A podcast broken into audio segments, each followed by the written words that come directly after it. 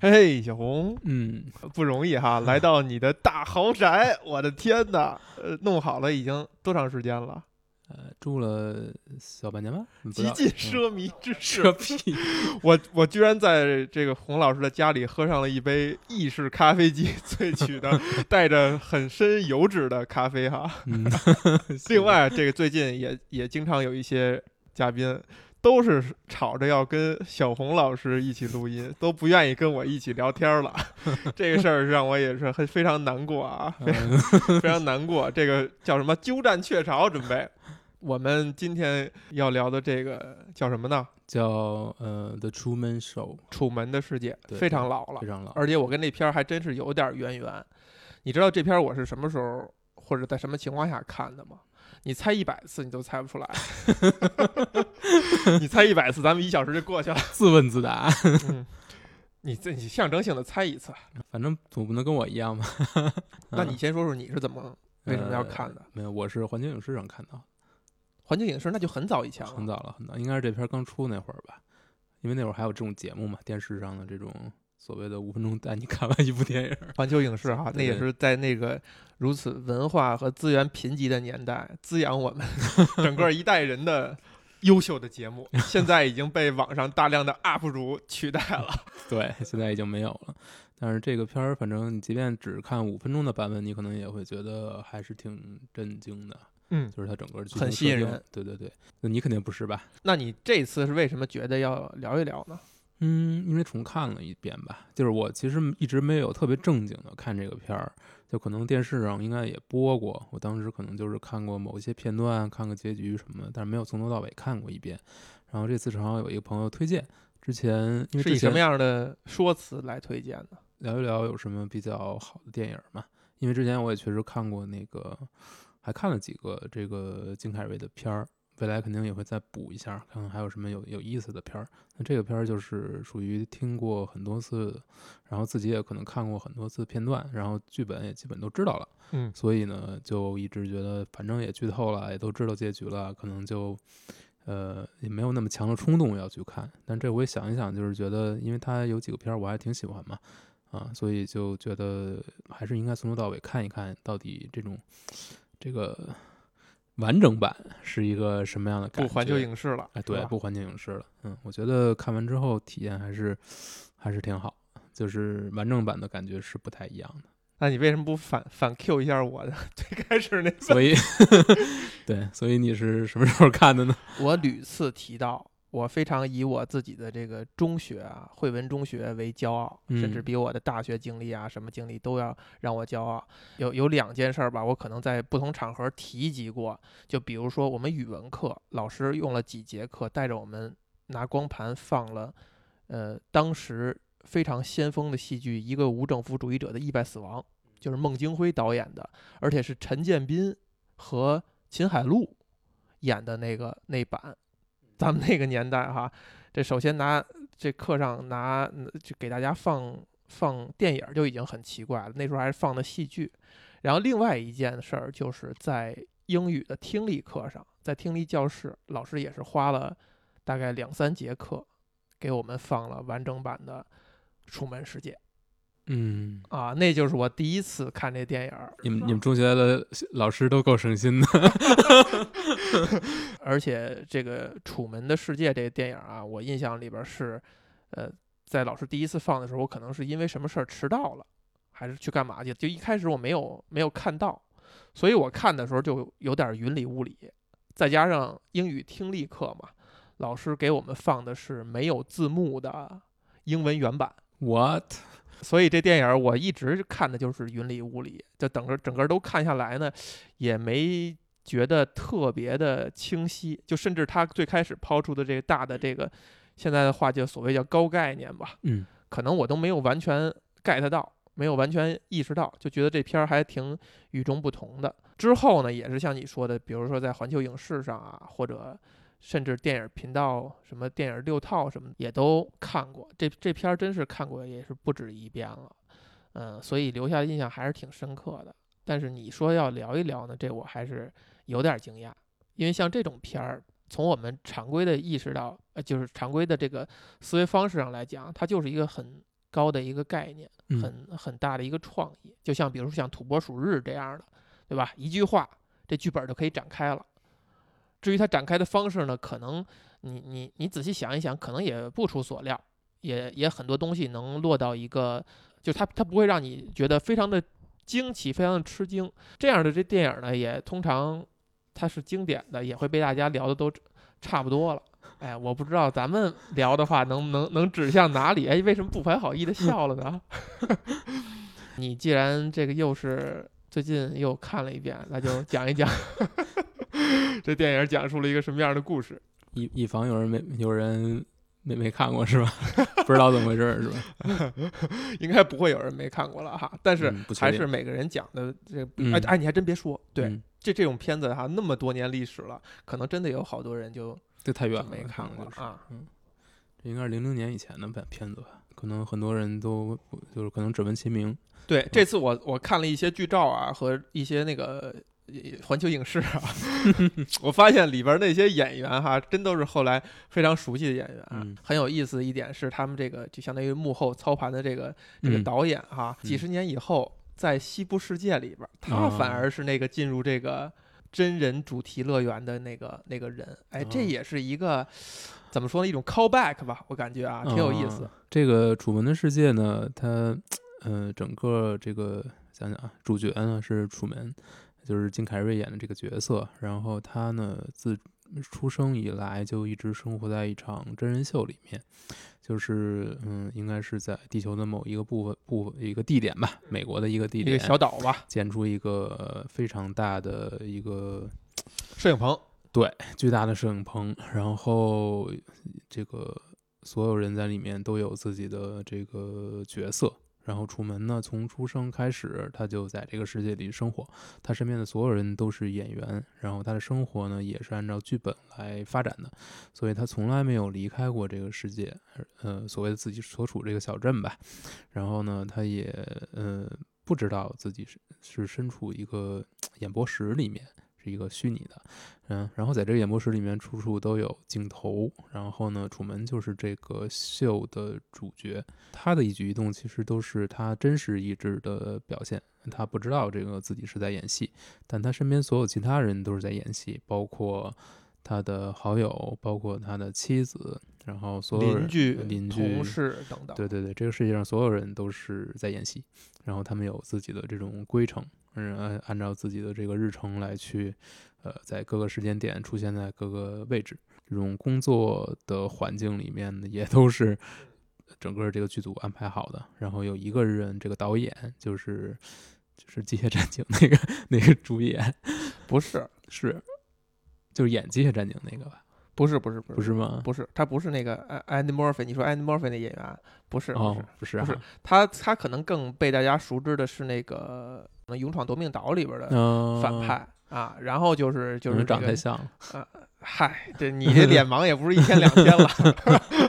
好的，嗯，反正就是有这位大导演来掌控一切。故事一开始他是属于，嗯呃多，呃，楚门是属于一个 完全什么都不知道这么一个状态，然后慢慢的，他会发现这个世界有一些不寻常的地方，比如说这个从天上会往下掉摄摄像灯啊，然后自己身边的人会突然这个开始说广告啊，啊，开始介绍某一个产品，嗯，但是他呢没有太以为意，但是他会有一点想要出去探险的这种欲望，想要离开这个地方，呃，但是又因为种种原因，嗯，始终离不开，要不然是他可能存不够钱，要不然可能是因为身边的人都不支持他出去，要不然呢，就是因为他自己本身是有一种恐水症。呃，这也是源于他小时候的一种呃一次经历吧，就是他的父亲，呃带他出海，然后父亲呢这个在风浪中等于呃身亡了，嗯溺亡了，所以呢让他留下了非常强的阴影这个心理阴影。但是呢，随着这个故事发展嘛，他就越来越想要去逃出去，然后他也开始觉得身边的人有些不对劲，但是经过一两次事件吧，然后终于被他身边人劝回来了。就是嗯，他可能也尝试去闯闯到这个地方，就是他所在的世界的边境吧，边界吧，一次一次出去，但是出去之后，最终还是还是会被拦下，啊，但是他已经觉得不对劲了，嗯，嗯，最后一次呢，他被劝回来是他的好朋友。嗯，不仅是他的好朋友，呃，声泪俱下的去，呃，劝告他说，你所见到的一切就是真实的。呃，此外呢，他的曾经一度死亡的老爸呢，也被这个剧组给拉了回来，啊，作为另一个煽情戏码，重新加入他的生活，把等于把这个突然出现的了父亲这个情节给圆过去了。所有人都以为这个这个秀会继续往前推进，呃，但是。突然呢，他们发现这个楚门耍了个小心眼儿，然后等于自己逃出了这个摄像机的监控，也不算完全逃出吧。然后他就驾着船在这个海上不断的航行，不断的想要突破。然后这个时候呢，呃，因为节目失控吧，所以这个导演也呃使用上了这个摄像棚里面的所有的这种。控用于控制气候的，用于控制这个波浪的这些机关，嗯，然后变成了一个灾难片一样。但是即便这样，也没有能够把这个楚门拉回来。他还是决心，即便自己死掉，也要，呃，也要突破自己所在的世界。那最终呢，所嗯，所有人都没能抗拒过这个楚门自己的这种非常强大的意志。就是他已经不顾自己的生命了，他也要去获得所谓的自由吧，啊，那最后导演也放弃了挽回他这种动力，嗯，那最后楚门终于找到了这个摄影棚的边界，也就是自己所在世界的边界。这个时候导演还在试图劝他回头，那跟他说的就是说，外面的世界和里面的世界一样，并没有什么区别，仍然会有无数人对你撒谎，甚至伤害你。那你在这里面，在这个世界里面，你是这里的主角。那你可能，呃，你是主角，所有人都会围绕你来转，你是非常安全的。但一旦出去这个世界，没有人再回去照顾你，你要靠自己的意愿和自己的能力去生活。你是否愿意享受这种自由，放弃自己所有的这种安全的保障呢？那最后，楚门是选择了推开门走出去。呃，故事到这里面就就结束了。我重新看的时候，我已经不记得这个特别详细的结局了。我记得他走了出去，但我其实没有料到，到最后一个这个导演还在劝他放弃。我已经不我不记得这一点了。我以为可能在经历过这个风浪之后，导演可能也会放他一路，放他一马，比如告诉他应该怎么能够离开。但是，呃，刚好他就来到了那个门那里，刚好就走了出去。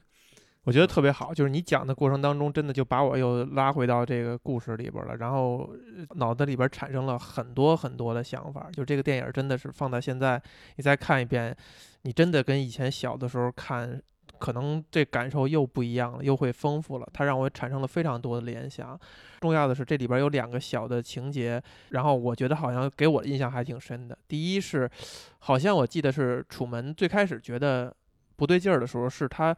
是他遇见了一姑娘，对他这这里有一条爱情线，对，有一个一见钟情，遇见一个姑娘，完全被我忽略掉了。你们，我以为你有什么深意，原来真的是忘了，就是这个姑娘是。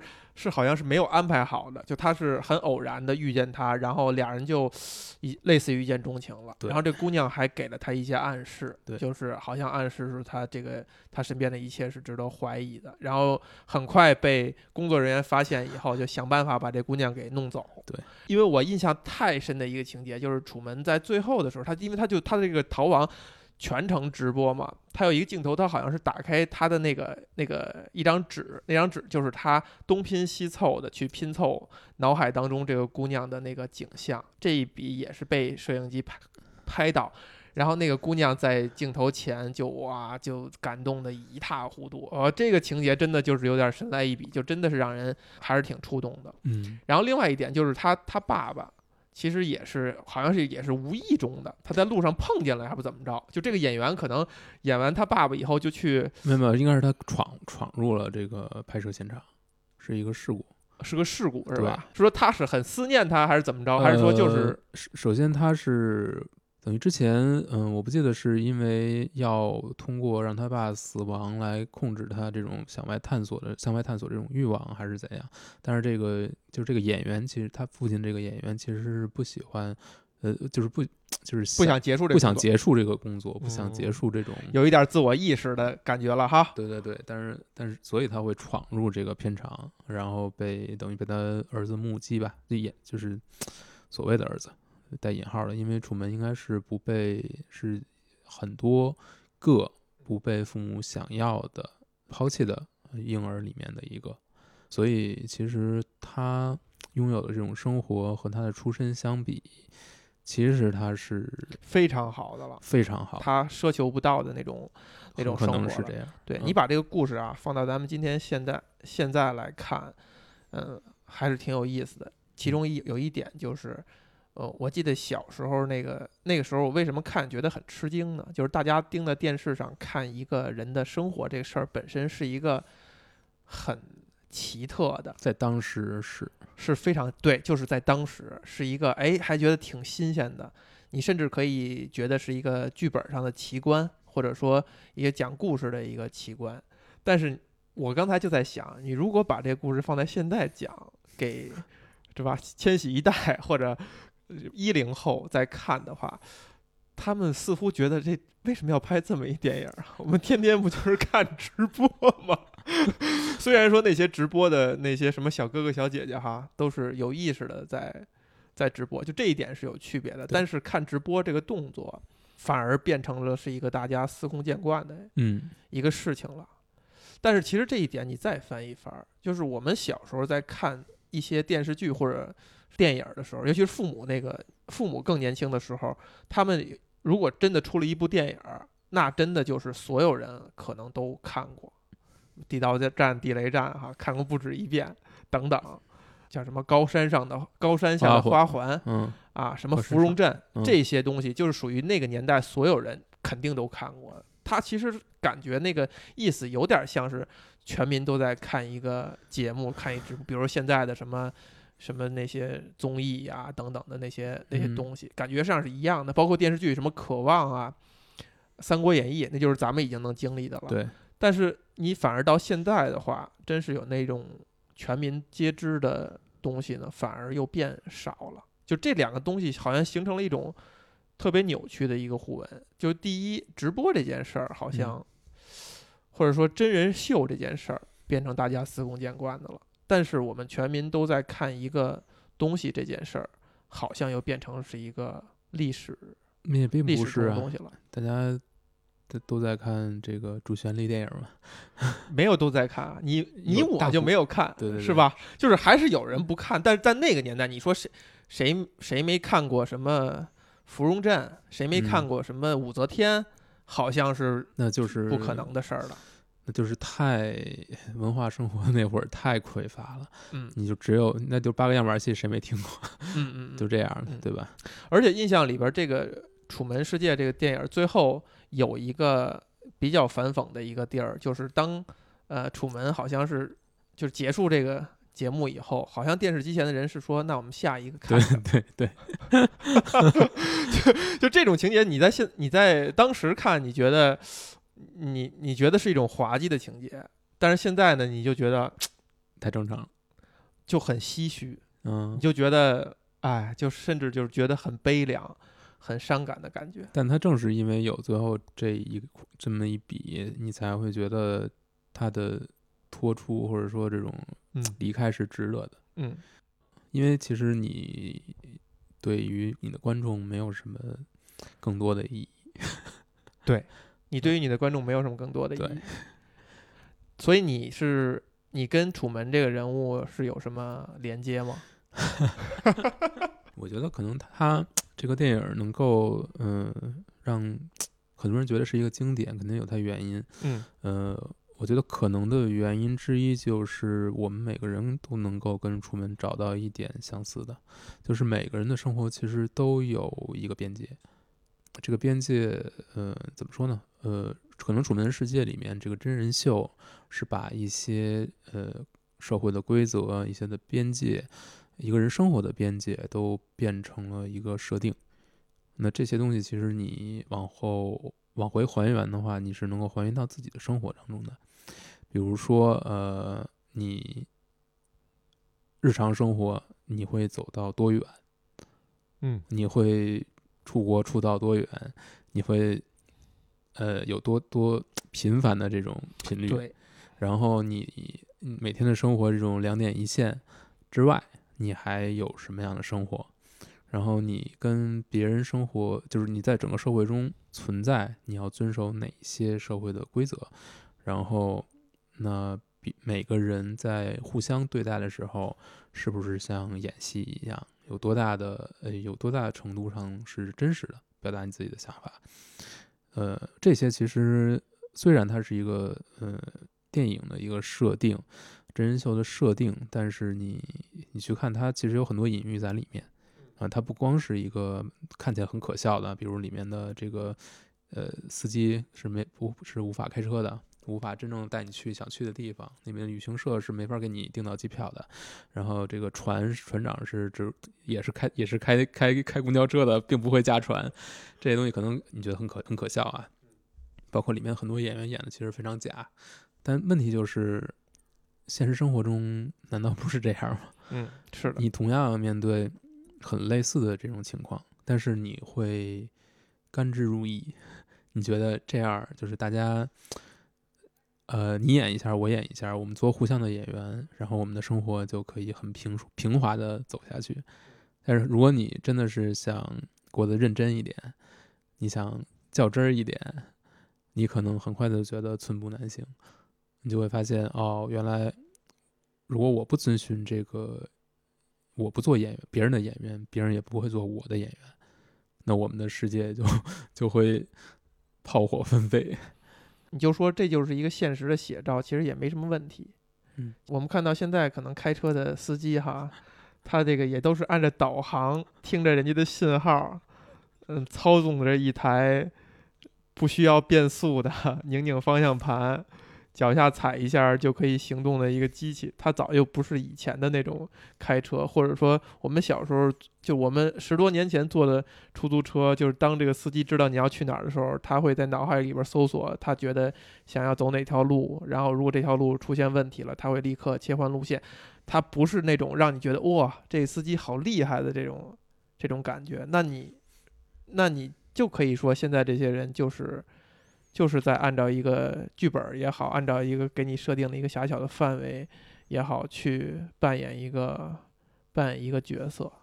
我就在想，这个区别到底是什么？就是我们现在的生活哈，跟楚门的生活的区别到底是什么？就这电影，你现在我听完你的情节哈，我甚至觉得他拍的特别自大，自大在于他会想象有一个人的生活被所有人关注，嗯我们每个人这普通人是不敢这么去想象的。就我们的生活就是谁关心你啊？你嗯可能小的时候会觉得哦，好像所有人都围着我转，我父母围着我转，是吧？我的同学们都喜欢我，每个姑娘都想。但是当你成长以后，发现并不是这样的。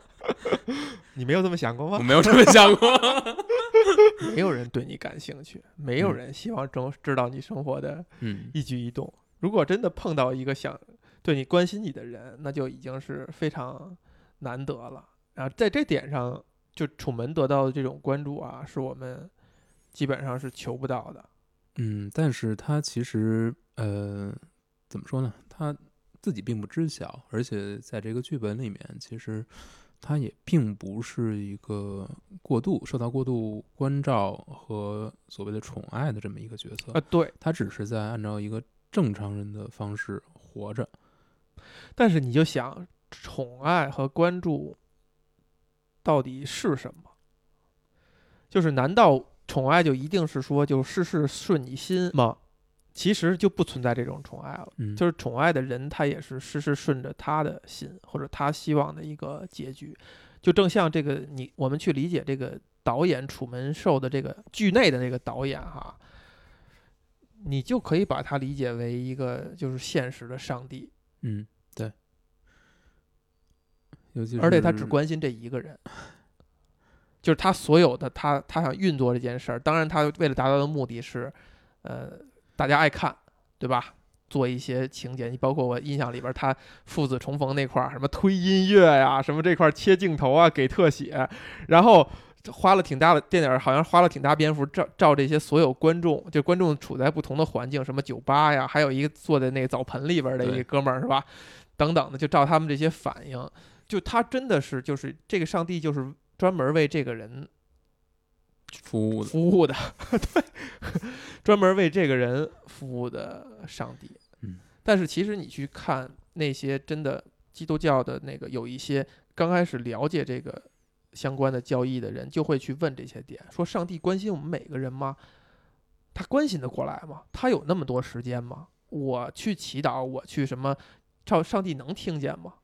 然后那些已经是信徒的人在解释这个事儿的时候，他通常的说辞是我们不能用我们常人理解的方式去理解上帝嗯啊，他就是有那么多的精力和时间，他可能瞬间一下这多少人就都关注到了，你想要什么什么的，他要听你觉得合理的，对吧？我想要一杯咖啡，就 就给你做了。他他们会用这样的方式去解释这个事情，然后让这些人所谓的可以去相相信这件事儿。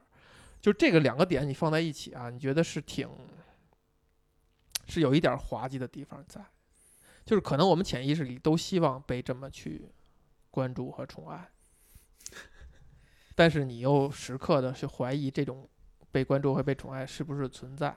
嗯，然后当这件事情集中在楚门身上以后，他反而是想逃离这种关注和宠爱。嗯就像你刚才重复导演最后说的那个话，就是你外面的世界可能比你现在的情况就好不了多少，还要更糟。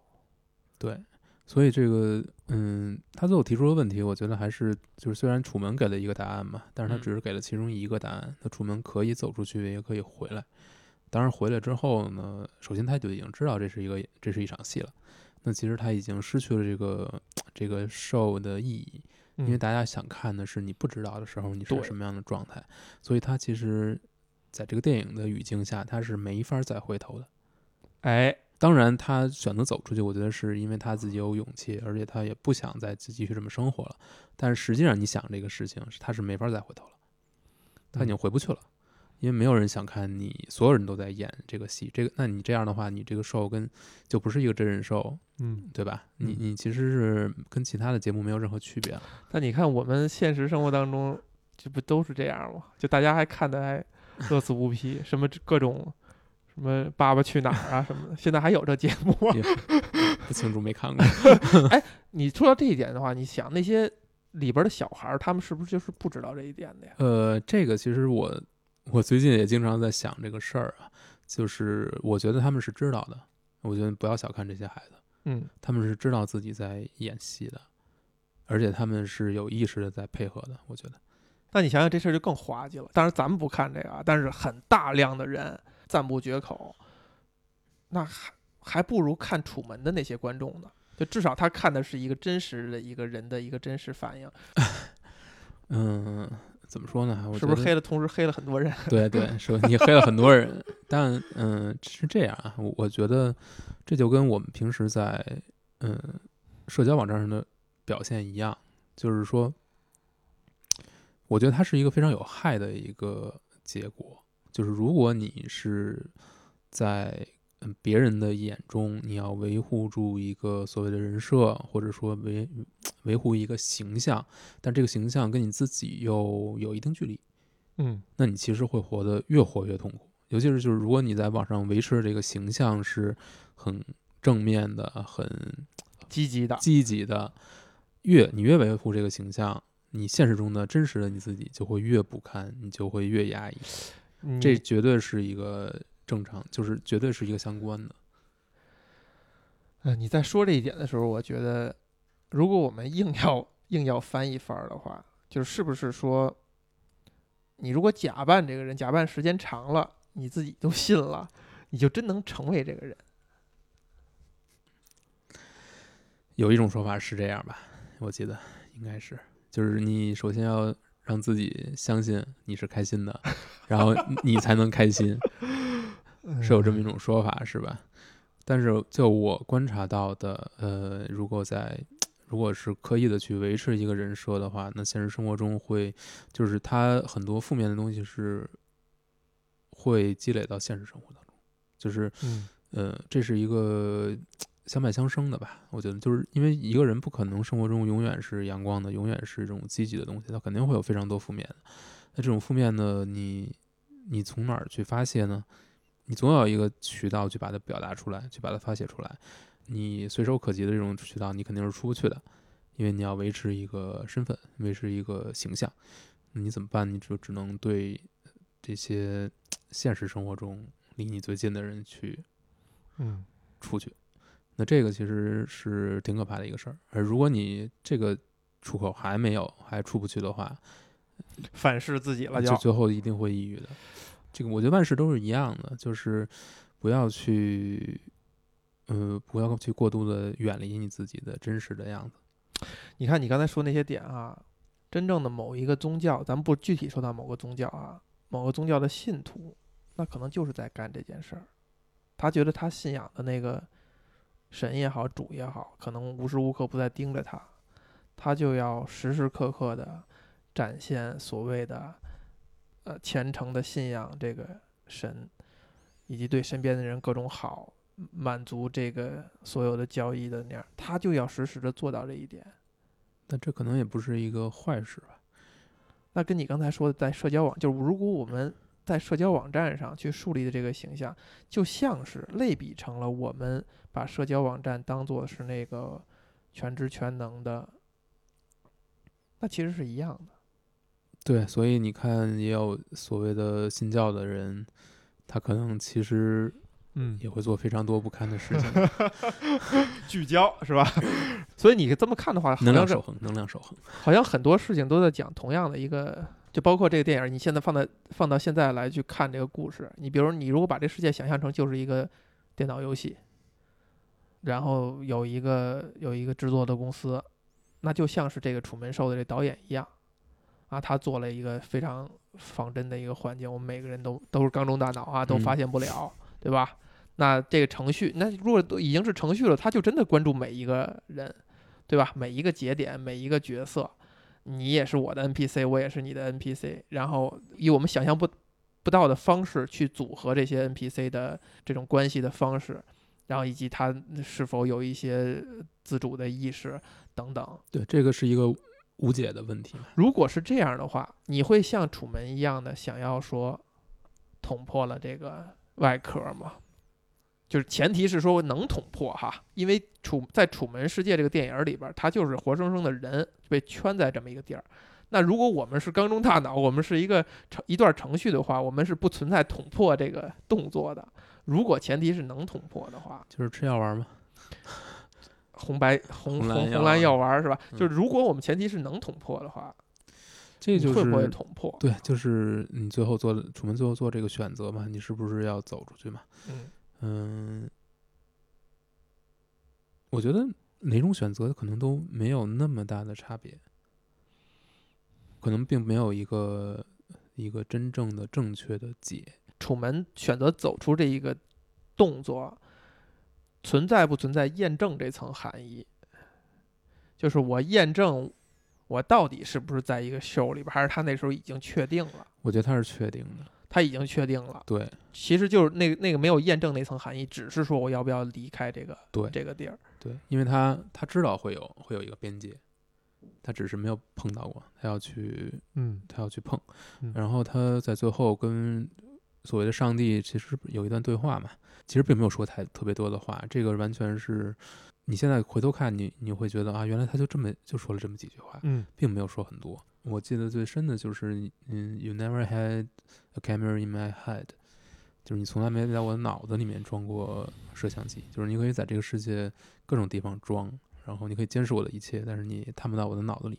我觉得这个可能就是能够说明他是自己想明白了，他一定要出去，他要追求的是这种真实的生活，就是他要知道这个世界的真实，他要知道关于自己的真实，就是这他要他要追求的是这种非常绝对意义上的自我主宰、自由意志。那你会吗？哎呀我觉得很难说。那不行，那得说呀。其实我们每天都在面临这样的选择呀。比如说，你早上醒来，你想你要不要去上班？你是不是还想做这份工作？你是否是愿意这样两点一线的继续活下去？我好久没有这么想过了。你很久都没有是吗？但是你让我，你让我想到有一点，就是我小的时候，特别小的时候，我弟有一天问我，堂弟啊，我弟弟问我说，没有人关心是你的堂弟，不是？所以呢，说的对，没有人关心。那我为什么要说呢？就是因为它是真相，真真相就是我们每个人最在意的。你看看，很有这个才叫隐喻。我堂弟，我堂弟啊，跟我一个姓儿，是不是跟我一个姓儿啊？我堂弟问我说：“哥，你说这个宇宙到底有没有尽头？”啊，我比他虚长那么几岁，我好像啊，胸有成竹的说。宇宙没有尽头，宇宙没有尽，没有边界，没有尽头。我弟说：“真的没有吗？有个小门儿也算啊。”我当时觉得很滑稽，但是你要放到今天来看的话，我弟弟简直就是一个先知啊！就很小的很小的时候，甚至我弟弟可能还没有上学，他说有个小门儿也算。我以前是拿这个这个把这个故事讲给我同学当一个笑话来讲。我同学说：“你告诉他算，你告诉他算算，有个小门也算。”但是你现在想的话，这个真的是一个，就为什么就人会有这样产生这样的思考？我现在都回答不了这个问题。就宇宙到底有没有尽头啊？答案是不知道，那就没劲了。那这是唯一的答案，因为这个是这个回答这个问题，就代表着你在你在观测你的三观。嗯。就是你把你把你的三观坍缩到一个具象的一个东西上，嗯，那是对吧？就是如果如果你不面对这个问题的话，就是你说的不知道，或者说我不去想这个问题。嗯，但是当你被问到这个问题，你再去想的时候，你就是让这个答案在，你就是让你的三观在在探索，在在在具体。那如果是想完之后就得出的结论还是不知道呢？那你难道不想探索一下吗？我没法探索。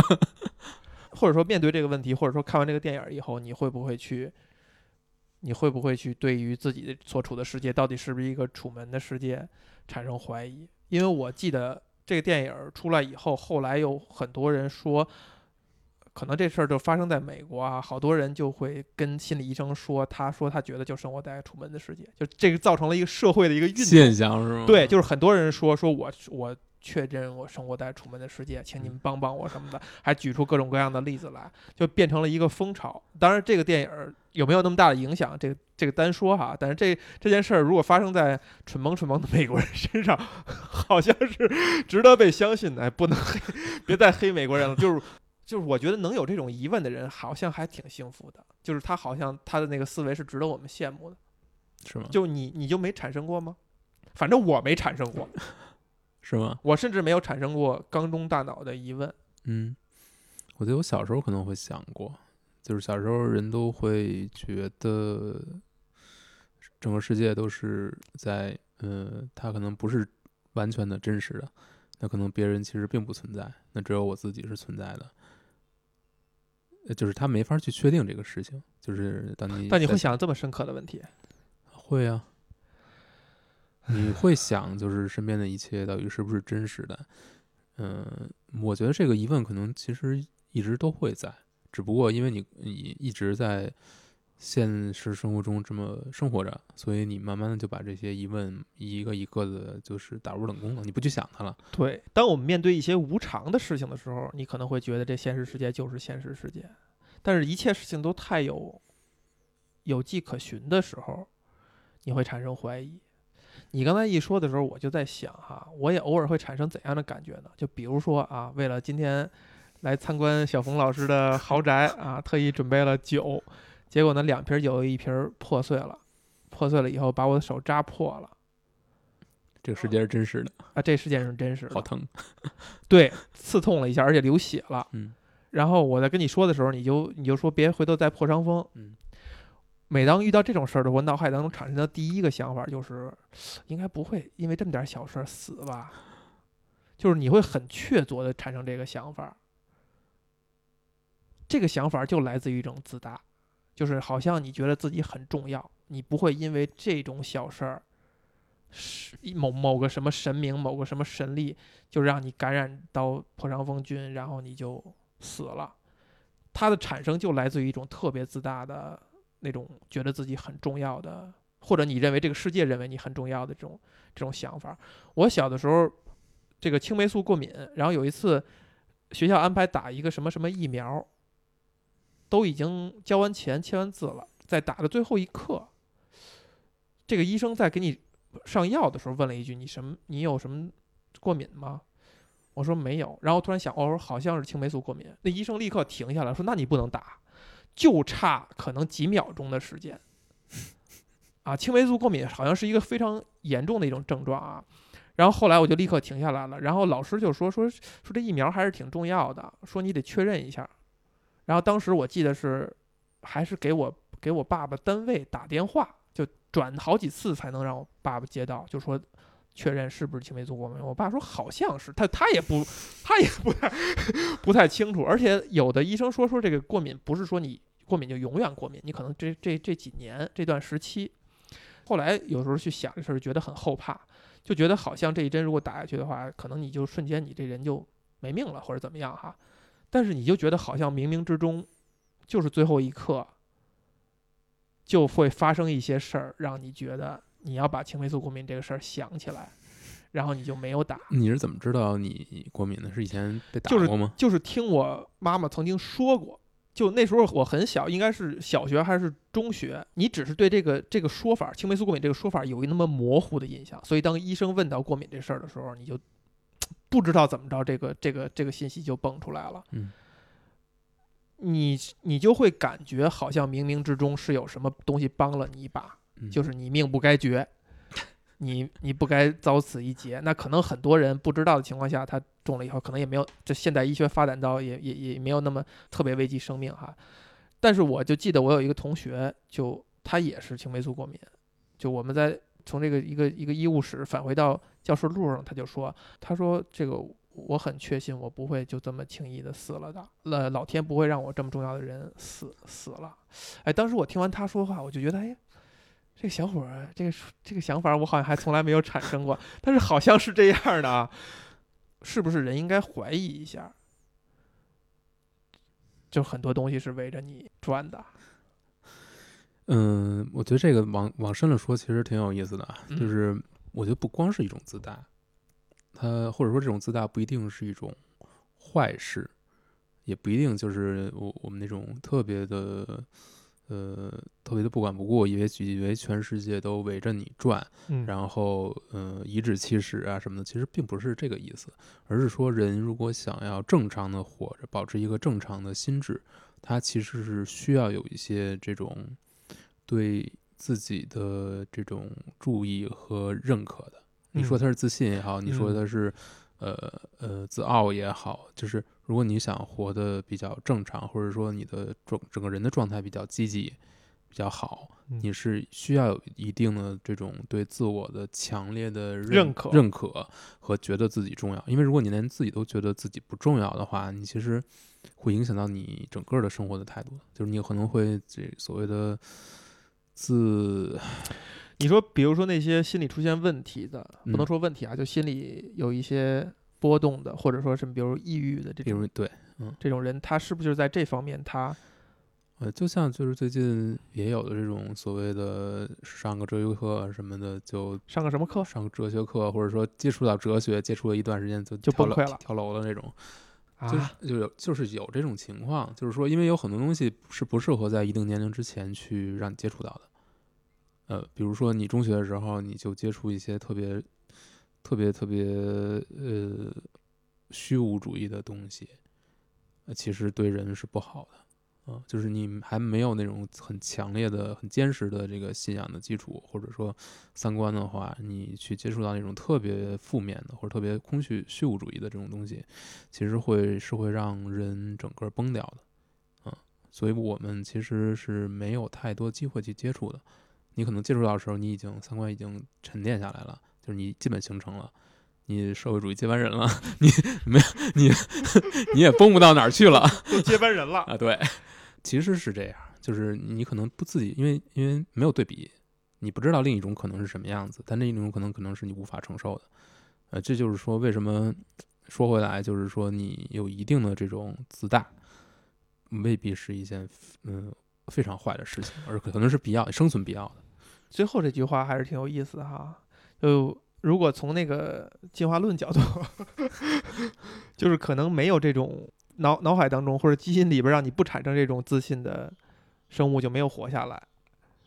啊，嗯，然后活下来这些人就多多少少还是有这点信心的，就觉得自己还是有值得活下去，或者说潜意识里边觉得嗯。啊、我还是重要的，我还是值得活下去的，还是有这种察觉不到的求生的求生欲望的。对你一定要有这个东西，如果没有这个东西的话，我觉得是会有人会崩掉的。所以从这点上来看，哈，你再看回那个楚门这个人，就他做出的那一个选择，跟这种自信有没有关系？我觉得这是从两方面说吧。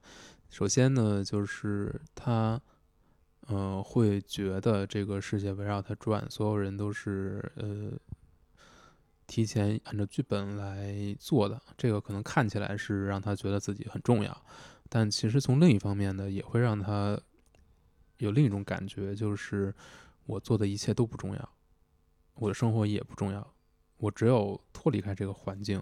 彻底掌握自己的命运，然后去见见到一个真正跟我没有关系的人，然呃那么一个环境，我进入那么一个环境，然后我再生存下来，我曾我可能才能获得我真正想要的，对于别人的，就是在别人心中的这种位置和意义，那可能那个才是他真正想要的，而且他也确信自己能够在外边的世界中找到自己的位置。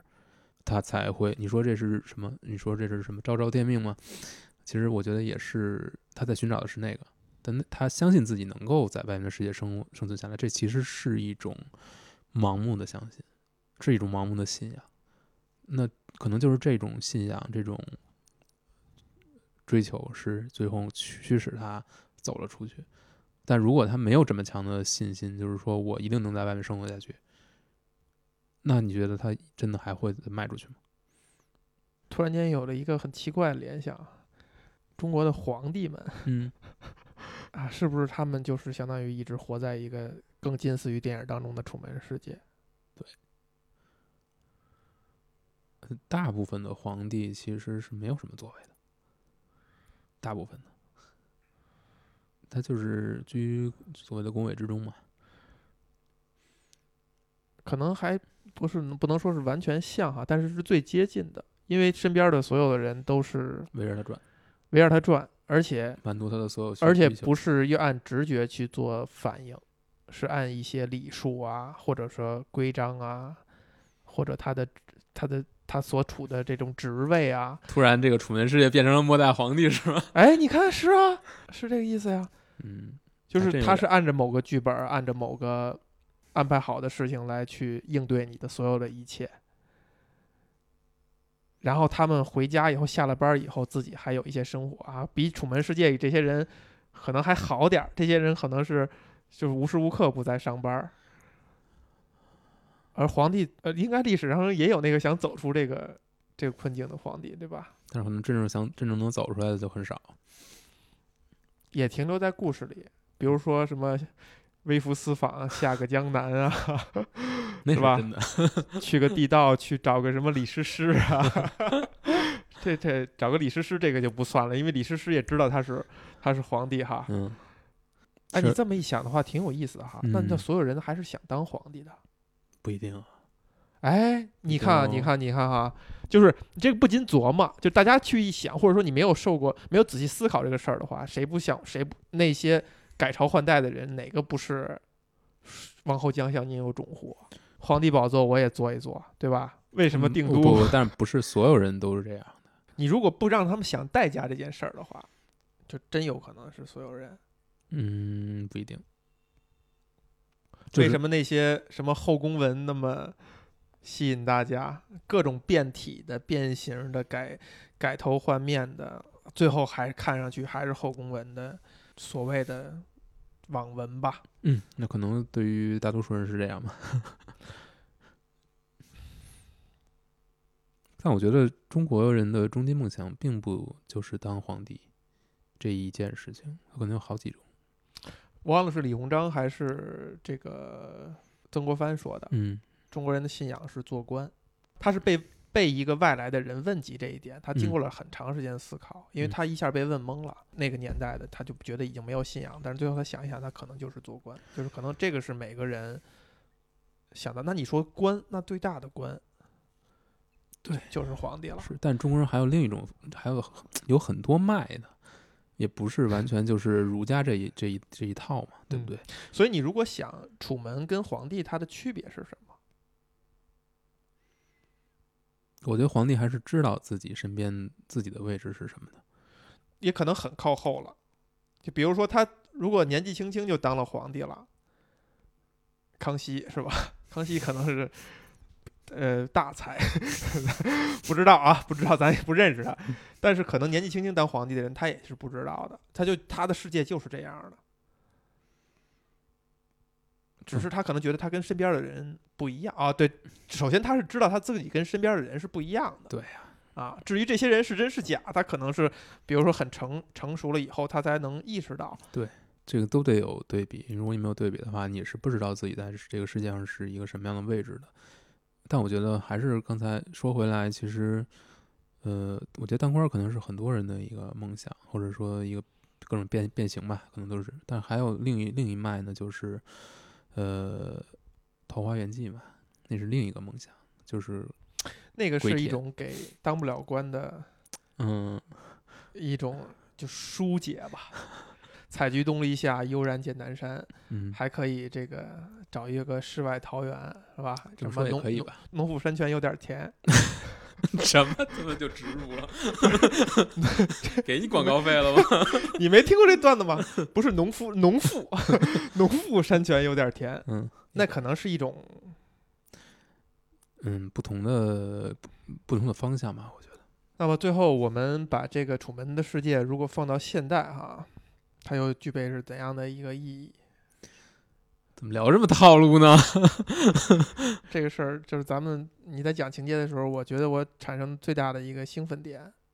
他如果放到现在的话，你就好像很多话就很多话，第一说着就没劲了，第二嗯他可能反而说回去了。就很多角度挺有意思的。第一个，就像我们之前谈到的，呃，我们现在每个人其实都在某种程度上在扮演另一个自己，那就是别人眼中的自己这个形象。那这扮演这种形象，你现在还是这样吗？我觉得不好说，这个是一个需要啊，你还你答案是不好说，我我的答案是这个是需要一个持续的思考反思的，就是时刻监督一下自己到底是不是一个真实的状态。没关系。答案到这一步，我觉得你就有资格这么往下说。那我可能就没有资格。就是当如果你觉得你自己不是这样的话，我们容易去想象，可能其他人不如自己看得透，然后大家还在蒙在这个鼓里。但是也许是所有人已其实已经不这么想了，就是这个点已经破了。所以，除非是自己觉得自己也会有这个可能性的人，他真的是有才有探讨这个问题的嗯，的意义。第一点是这个，第二点呢，其实就是我们就像你刚才说的所谓的自动自动驾驶，不是自动驾驶吧，嗯就是按照导航，然后开一个呃自动挡的车。嗯那这个其实呃其实挺有意思，就是我们在生活越来越便利，越来越依赖技术，比如不管是算法呀，还嗯是这种人工智能，其实已经遍布我们的生活了，只是你可能不觉得。那这个时候，你其实很多很多时候你是在被摆布的，你你在被这些东西摆布，但是你已经不知道了，你就没有没有感觉了，啊，你不知不觉的就被它控制了。那其实，那那其实系统在用另一种方式塑造我们的行为和我们的生活，那这个可能都不是一个人在导演了，没错，是随机随机数。它不是以某一个知名的大导演他的意志，对，他不是某一个真正还聚焦到一个生物上，我们只要把这个生物从生理上消灭掉，这件事情就可以停止。停止或者延缓，对吧？在二战的时候，可能是存在这种可能性的，但是现在不是这样了。现在它已经构成支撑了一个错综复杂的一个系统和一个网络，嗯，这就再去干这件事儿。这就是爱国者之枪在讲的故事。你什么时候产生这种感觉的呢？你知道我第一次去美国的时候，我被很多小的细节就惊到了。就比如说，我想去一个地儿，这个地儿是这个这趟公交的某一个站，我就把这个谷歌地图调出来给我上这辆公共汽车的司机看，他看不明白，他把这个站的名字重复了好几遍，他不知道他到不到。这是一个岁数已经很大的一个公交司机了，也就是说他在这条线上可能干了很多很多年了。但是他在哪站停，在什么位置停，可能完全是某一个系统告诉他的，他根本跟这些地方无法关联。这跟咱们在一个公交汽车上，你问这些售票员或者司机师傅，你说我要倒哪哪趟车，他甚至他除非是懒得回答你，他要想回答，他还是能跟你说出来的。你在哪儿哪儿坐，你得过马路，怎么怎么着，他会有各种这样的信息。但是美国的这在公交系统的人，他已经失去这种能力了。当时我特别震惊，你知道吗？就是我觉得我问一个司机，这个就他这条线上的某一个站的附近的一个东西，他应该非常清楚，但是他真的就就一脸茫然的看着你，就觉得哎，你为什么会问我这件事儿？你怎么会认为我知道？他没有任何的那种，就是我应该知道哎，，我应该知道，这是我责任，这是我身为一个公交司机的尊严。这句话说得好，这句话说得好，哎，这句话说总结的太好了。就是难道你身为一个公交司机，你不应该有一个知道你这条线上的这几个站的地方的，作为他起码的尊严吗？我觉得他就是没有，我觉得这可能就是分公司太过细化了的一个结果。，对，太过依赖某个系统了，就甚至你现在后来你才发现，就很多美国人可能觉得买东西那就是亚马逊，我要买什么东西，我就直接就等着第二天送到我门口了。甚至亚马逊还推出那种就一个大按钮，就是你常买的东西，你只要啪拍一下那按钮，第二天就送到了。比如说什么手指啊、什么洗衣粉这种东西，你把它设定好了哈。咱也不知道那些人有具不具备设定的能力，但总之就是一个大按钮，你拍一下，第二天就来了，太可怕了，太可怕了。但是回来以后发现这几年中国也这样。也这样了，甚至你这个速度还比它还快。但是差别就在于，是说我们更聪明一些吗？还是说我们经历了我们经历的这个变化是一个急速的过程，导致你对以前是什么样的有残存的记忆？你至少知道那件事情是那样发生的，只是我们现在更便利了。你现在想买什么东西，你比如只是我们记得，再年轻一点的可能也不知道。我姥姥身体不太便利的时候，那天想去出去买西红柿，她就在小区的附近一个菜站转了一圈，发现没有。然后这时候我舅舅给他拨了个电话，他就跟我舅舅就就就牢骚这两句，说这个西红柿这个门口菜站都没有。我舅舅就说说您还要什么？是西红柿还要什么？酸奶还还有没有？我姥姥还北京老太太那种，还踩过一句：“怎么着？我要你是能给送来怎么样？”二十分钟以后，梆梆梆，快递送过来了。然后我姥姥就自嘲自己说：“你说这个脑子啊，现在连这点弯儿都转不过来。”但是他就残存，还残存着这个习惯，印象是，包括我觉得我买东西，我第一印象也是我走出门儿去去去买。当然我可能就比比较抗拒网购哈，嗯，也会被侵蚀一点儿，但是我们还是能够稍微残留一点儿这种这种习惯，或者说是不是有足够的时间以后，这个东西就没了，就你会天然的意识到，以后所谓的购物就是拿出手机，所谓的想吃点好吃的，就是拿出手机。啊，所谓的想跟哪个朋友说说话，就是，当然肯定是拿出手机啊，但是就是发几条信息。对，我们现在已经差不多会往这个方向。到那个时候人，人会想说，我什么方式我我走出这个困境吗？你还会意识到那是个困境吗？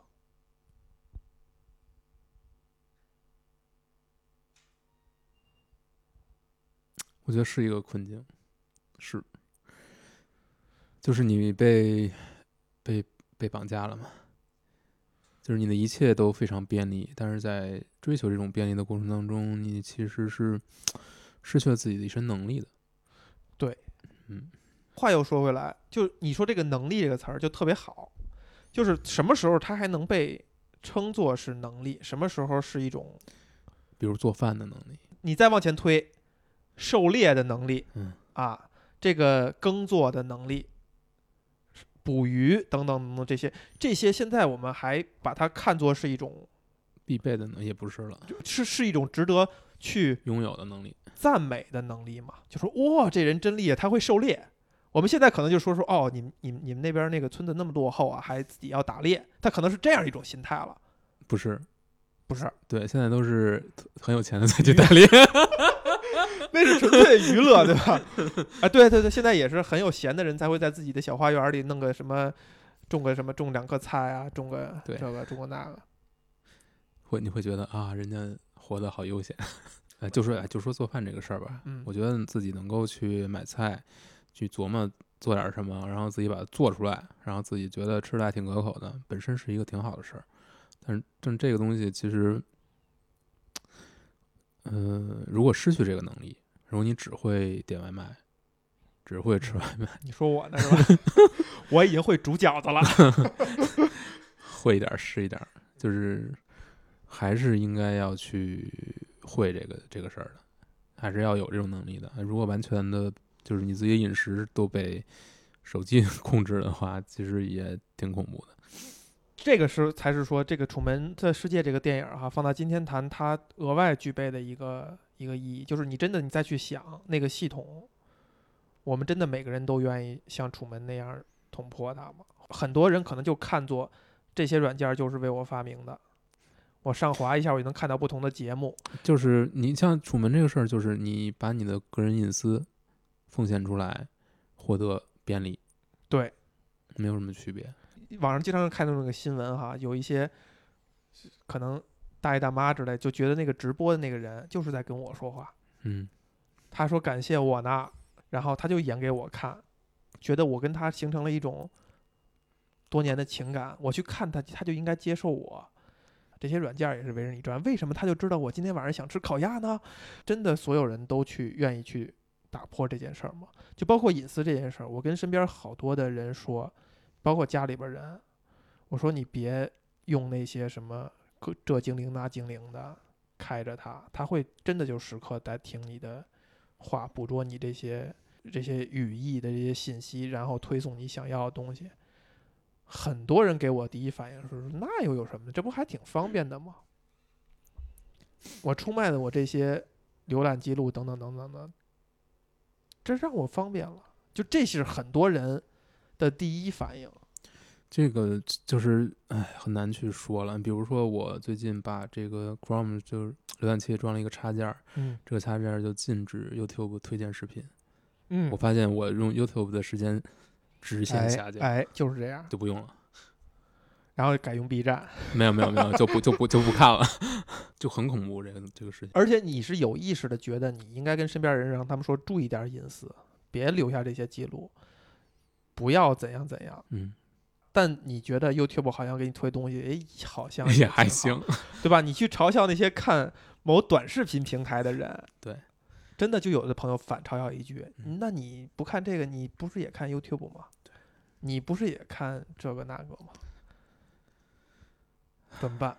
怎么办？就是控制自己。比如说，我把 Twitter 的客户端也删了，有呃什么微博的客户端也删啊了。这我早就都没有如。果真的要看的话，你可能看一下网页版就好了。手机上的 YouTube 客户端，我也是有时候装，有时候删了 删了删了，还是要删的。嗯，怎么说呢？还是要回到一种自己去选择自己嗯纳入的东西到底是什么，一定要有这个过程，呃不能说看靠推荐、靠算法，这样的话很快就会被俘虏，很快就会被让它充实你的生活，然后这个结局我觉得是非常可怕的，嗯有的时候你分不清这个边界的。其实有的时候是的，是只能这个，我觉得早晚过正一些吧。《楚门的世界》里边，为什么我说那两个情节我印象特别深刻呢？